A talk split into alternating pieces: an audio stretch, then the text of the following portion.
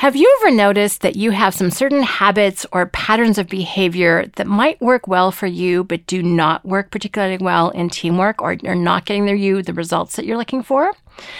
Hi, this is Shannon Waller, and welcome to the Team Success Podcast. In a recent conversation with a team member, we came up with the term hacking yourself or hacking your habits, might be another way to talk about this. And it was really interesting because this particular person is brilliant, great ideas, and highly, highly intelligent. But this person had some habits that were really, really getting in the way of teamwork. And it had to do with, you know, showing up on time for particular events and meetings. And this is not something that is unique to this person. I can name lots of people who have this particular challenge, including business owners as well as team members. So we came up with this idea of hacking yourself. And kind of hacking is a cool term. It's obviously a technology term for software. You know, if you're following any of the cool people in the health space, biohacking is a big deal, like with Dave Asprey and Tim Ferriss. So that terminology is kind of around. And it kind of lent a playful, fun way to look at how to you know, all of us again have natural ways of doing things, but they don't always work for us particularly well, again, when we're trying to produce a result or for teamwork or both. So instead of just ignoring it, which by the way is what most people do, you know, I work with a lot of people, clients and a few team members included, who pretty much could be easily diagnosed as ADD, attention deficit disorder. And I myself actually technically have been diagnosed with that too. By the way, I don't think it's a bad thing. Most successful entrepreneurs have ADD. That's scientific fact. So it's really someone who has a hunter's instincts rather than a farmer's instincts. And Thom Hartmann wrote a great book about that called ADD, A Different Perception, if you want to check that out. And that concept has actually been validated since he came up with the term. So hunting instincts sometimes don't work well when you're a farmer and vice versa. But if you happen to be working with, if you're a hunter working with a farmer, a farmer working with a hunter, some of the ways that you're doing things simply are not working all that well. So how can you, instead of getting resentful of other people or continuing to fail or, you know, just feeling down or bad about yourself, which if that worked, I'd be go for it, but it really doesn't. So, you know, blame, feeling guilty, feeling bad is just useless as in terms of coming up with a strategy. But what about taking it seriously? What about actually thinking, okay, well, this is a challenge. These are the places I get myself into trouble.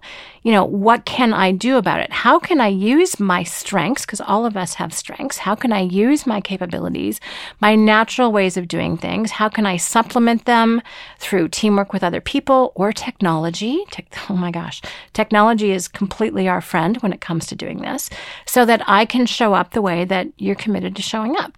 So this is kind of a fun process. And it was really important for the person I was coaching to make it fun. There's nothing worse than feeling guilty or bad. And anytime anyone's tried to do that, mostly the strategy here is to avoid it. If you've had parents, teachers, other educators, people who have insisted that you're wrong, you shouldn't be doing it this way, do it my way, my way's better well, it might be better for them, but you've tried that and it didn't work for you. So you need to find a bypass. You need to find a hack. You need to find a different way of doing it. So let's have some fun with that. Now, before we get into some strategies and some actual hacks that might be of value to you, let's really talk about why this is so important. Well, you know, what we can do on our own is so much. We can do this. Imagine just put your hands out in front of you. But what we can do in teamwork is so much bigger. We can do 10 times, 100 times, 1,000 times when we're in teamwork with other people. So being able to hack yourself is critical if you just even want to expand what your own capacity is. However, if you really want to grow exponentially, then teamwork is probably going to have to be a part of it. And this is where you need a high degree of self awareness about, okay, here's how I'm put together in this particular time round, and then how other people are put together differently. So it means being really knowledgeable and aware of yourself. And I'm a big fan of profiles, as you likely know for that, but also having that same level of curiosity and interest in somebody else and like, oh, how are you put together? So what is really hard for me to do is natural for you. And you probably can't figure out why someone else can't do it that way. And what's really natural and easy for me is hard for you. And first of all, I like being in teamwork with people who appreciate the differences. You don't want to be like one of our clients. He said, well, this is before he'd done a particular profile that we recommend called Kolbe. kolbe.com if you're not familiar. He said, Before I knew about Kolbe, I thought everyone was just like me, only not as good. and that statement never fails to crack me up because it's so true. We tend to think like, what's wrong with other people? Things we think are important are important, obviously. And the things we don't like or aren't good at, well, that's clearly not as important. So what's everyone else's problem? You know, well, that's actually not how the world works. So it's so fun to recognize like, oh, okay, this is what works for me. That's what works for you. How can we meet in the middle? How can we support one another? How can we contribute our unique talents and capabilities and perspectives and and learnings and wisdom and insights, you know, and then what can we create together that's even better? So that's why you want to be paying attention to this. If you don't have a really important why, if it's not important to you, then stop listening. I say that with love, but it won't be useful to you unless you have a reason why you want to or need to hack yourself, not just because it's a should, which is usually an externally imposed expectation. That's what I learned from Dan Sullivan. It has to be meaningful to you. It has to be something either a point of pain, you're just, okay, I'm like, I've got to figure this out because it's ticking yourself off, or it's really frustrating the people that I care about and I need to do something about it. Again, you don't have to do it from that blame or guilt standpoint, but you can do it from a, oh, let me get really smart about this. I mean, hackers are both feared and respected for their capabilities of doing things that other people can't do. They're savvy, they're intelligent, they're resourceful, occasionally devious, but they find interesting ways around all of the roadblocks. Well, that's exactly what I'm talking about. We get to hack ourselves. And who knows us better than us? You know, you know yourself better than any other human being on the planet, as long as you're paying attention. Why not pay attention to that? So let me share with you some examples of some hacks that I know work and that we've been having a lot of fun coaching with that. And I obviously started with one person, but I love this idea of hacking yourself. So it's been a large part of my coaching conversations for the past couple of weeks. And everyone so far has loved it. And I've used it with very, very, very different people. People who strive differently, problem solve differently, have different roles in the company, different personalities. So it doesn't matter. It's all very personal and individual and unique to you. That's the fun part of this. So, first of all, what you want to do is you want to get to know yourself. You want to get to know yourself from the standpoint of how does your mental energy play out.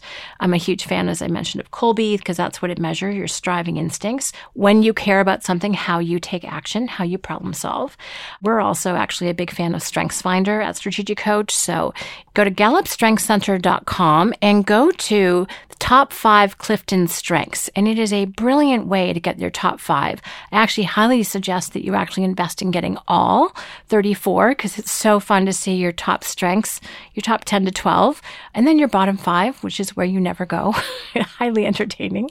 But that will give you great insight into how your strengths, which relationship building strengths you have, what strategic thinking strengths you have, your executing strengths, your influencing strengths, or lack thereof, you know, how that works. Talking with a great, fun client today who's just powerful in his thinking, highly intelligent, revolutionary, someone with a lot of very direct communication skills. But, you know, we looked at his strengths finder and there's not a single relationship building strength in his top 10. Not one. all influencing and strategic thinking strengths. So, given the people around him probably have some relationship building strengths and want to feel cared about, he's got to get some habits in place. He's got to hack that to make sure that they feel appreciated and cared for in terms of their contribution. He also needs to position himself as like, hey guys, this is not factory installed in me. So, don't worry about my tone of voice. I don't mean anything by it. Don't take it personally. He can get obviously more aware. But it actually really worked when he told his team that. He's like, okay, you know what? I'm not thinking about relationships when I'm talking. I don't mean it personally, so you don't need to take it that way. If I'm talking about tasks, I'm just task focused. And just knowing that that's how someone is put together makes it much, much easier to work with them because you're not taking things personally anymore. So that's one example of a hack. So Kolbe is fabulous. StrengthsFinder is incredibly useful. There's a number of other profiles out there. Cognitive, I'm not going to worry about too much, but if you know that you need to partner up with someone who's a smarter than you, then good. Mm-hmm. Make a good friend and say, hey, I need your brain cells on this for a moment. You're much more detail focused or much more intelligent about this particular subject area than I am. Could I get your help? First of all, most smart people love that. Or if it's a task that you know your brain's going to go completely squirrely, you're like, you know what? I know you're much better at handling these kind of routine things. Is this something you'd be interested in working on with me? Again, there's just ways of bridging and it's not playing up to or sucking up. It's not insulting anyone. It's just partnering up. It's collaborating. It's being in teamwork with other people. Now, I wanted to address the one about, you know, there's some really smart people that I know that just get lost in their brain and their thoughts. And if they don't have the chip installed called time, that makes it really challenging, especially from a teamwork perspective. So this is where technology comes in. I'm thinking it should also work with my 15 year old to help her get out of bed on time. But with this particular person who is incredibly intelligent, it was like, okay, don't set one alarm, set three and if sensory stuff is important to you, then let's use haptics. So haptics is often a term used in machine learning, but it means kind of learning through touch. On the person's phone, we turned on all the vibrating alerts and notifications. I did that on my phone. I don't like the sound. In this person's case, we left it on. But this person just needed a lot of prompts in their environment to make sure that they got out of their heads and into the next thing that had to happen. Let's talk about being on time. So some people are on time just out of habit. Some people are on time because they've got reminders. I'll talk about that in a moment. Some people are on time because they cannot imagine being late. In fact, they're early to the point sometimes of being annoying. And the half hour before an appointment is useless because they're just spending time getting ready for the meeting to start. That's not a particularly good use of time either. So each person kind of needs to find their own way of making that work. So let me just address when someone is not particularly talented or skilled or doesn't have the time chip I mentioned about being on time. This is the one I experience. I'm someone who always thinks they can cram in another two or five things before the deadline of a meeting, or I think the start time of the meeting is when I need to head down to the meeting. Hmm, probably should have left five minutes earlier. So I've started to really program in I get the alerts turned on on my computer. I have it turned on on my phone. I love haptics, which is when you learn through touch. That's what that term means, often applied to machine learning. But I love the vibrating thing on my iWatch. That's the vibrating notification lets me know when something is coming in or a phone call, for example. My person that I was coaching the other day, we didn't set one alarm. We figured out the person needed three. because the person is so intellectually capable and so involved in pursuing deeper knowledge that they get so distracted by that that they need multiple reminders in order to be on time. That's fine. Just set the reminders. And I was on my fourth iPhone before I realized that there was such a thing called reminders as a built in app on the phone. I was a little slow on that one. This person hadn't discovered it yet, so I uncovered that. You can use Siri to program reminders or alarms, which also helps. So verbal prompts, again, you know, vibrating notifications, buzzing, whatever gets your attention, use that. And you can coach other people on that. I want to coach my 15 year old on how to do this because I'm tired of waking her up four times before she gets up in the morning. Whatever that is, but get smart. So I talked about technology just now, but also teamwork is a huge help. So I have someone, my brilliant support partner, Nicole, who has the most strategic minds I've ever met, incredibly intelligent and so much more organized than I will ever be. It's not even funny. But, you know, if we're going to work together well, I have to be incredibly coachable and I have to live by my calendar and I have to be willing to go where I'm told to go when I'm told to be there. So I can't go, no, I don't want to. that does not serve the person supporting me very well. And I'm going to be late. No, not that I'm, don't push the boundaries occasionally. But I'm very amenable to that. You know, I live by my calendar. I don't want to say I die by it. That would be a bit dramatic. But it's pretty much I am booked moment to moment to moment. It's scheduled in such a way that keeps my energy high without being depleted. But physical reminders, personal reminders by Nicole. You know, things pop up on my computer screen so I can see how much time is left before my next meeting.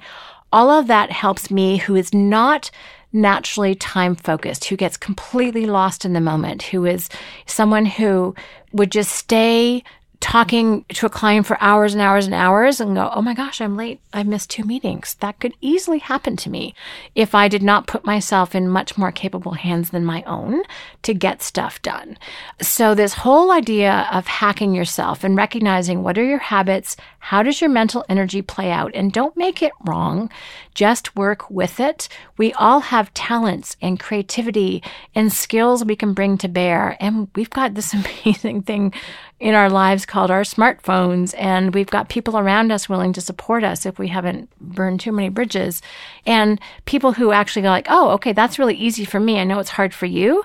Let's do a trade. This is hard for me. Can you help me with that? And then you contribute your capabilities to that person who finds it otherwise really hard.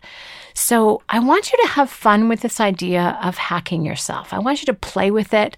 I kind of want you to take yourself seriously, to be honest.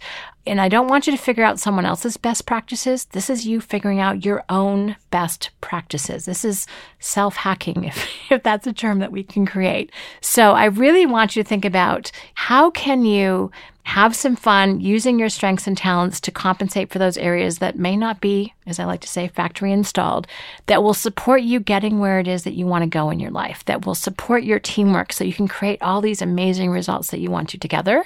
I think hacking yourself can be definitely a path to success for that. Thank you so much for listening. If you have any questions or comments, please let me know at questions at strategiccoach.com. If you like this or if it's useful, please be sure to share and subscribe. Thanks so much for listening, and here's to your team success.